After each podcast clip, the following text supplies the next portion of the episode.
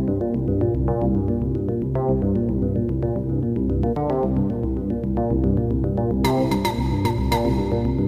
Mesdames et messieurs, bonjour. L'actu économique.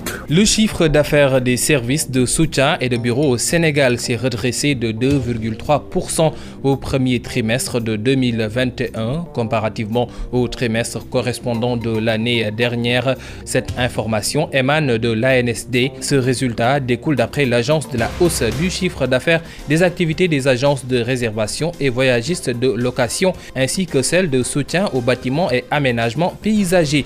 Toutefois, elle souligne enfin qu'il est noté une réduction du chiffre d'affaires des activités liées aux ressources humaines euh, sur la même période. L'actu du pétrole et du gaz. Le lancement du projet sénégalo-mauritanien de GNL connaîtra un retard de trois mois. L'américain Cosmos Energy vient de publier une mise à jour de ses activités. Dans le document, il évoque l'impact de l'apparition du coronavirus sur les activités de construction de l'unité flottante de production et de stockage de son projet GTA. Les détails, c'est avec Cher Job.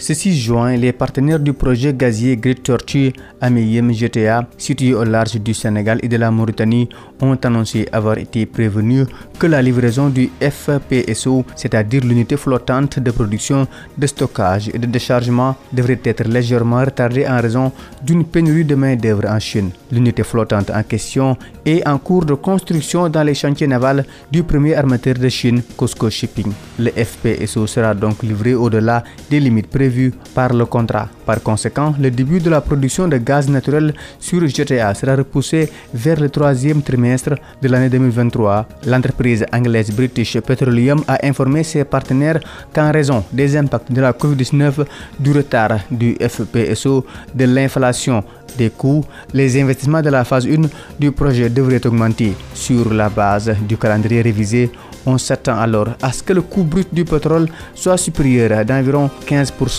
ce qui se traduira par une augmentation d'environ 100 millions de dollars d'ici le début de la production. Cher Diop, merci pour euh, toutes ces explications. E-Business, c'est fini pour aujourd'hui. Merci également à vous de l'avoir suivi. Devant ce micro, c'était Cheikh Hassan Afal à la réalisation Khadija Loum. À demain dans Dakar Direct.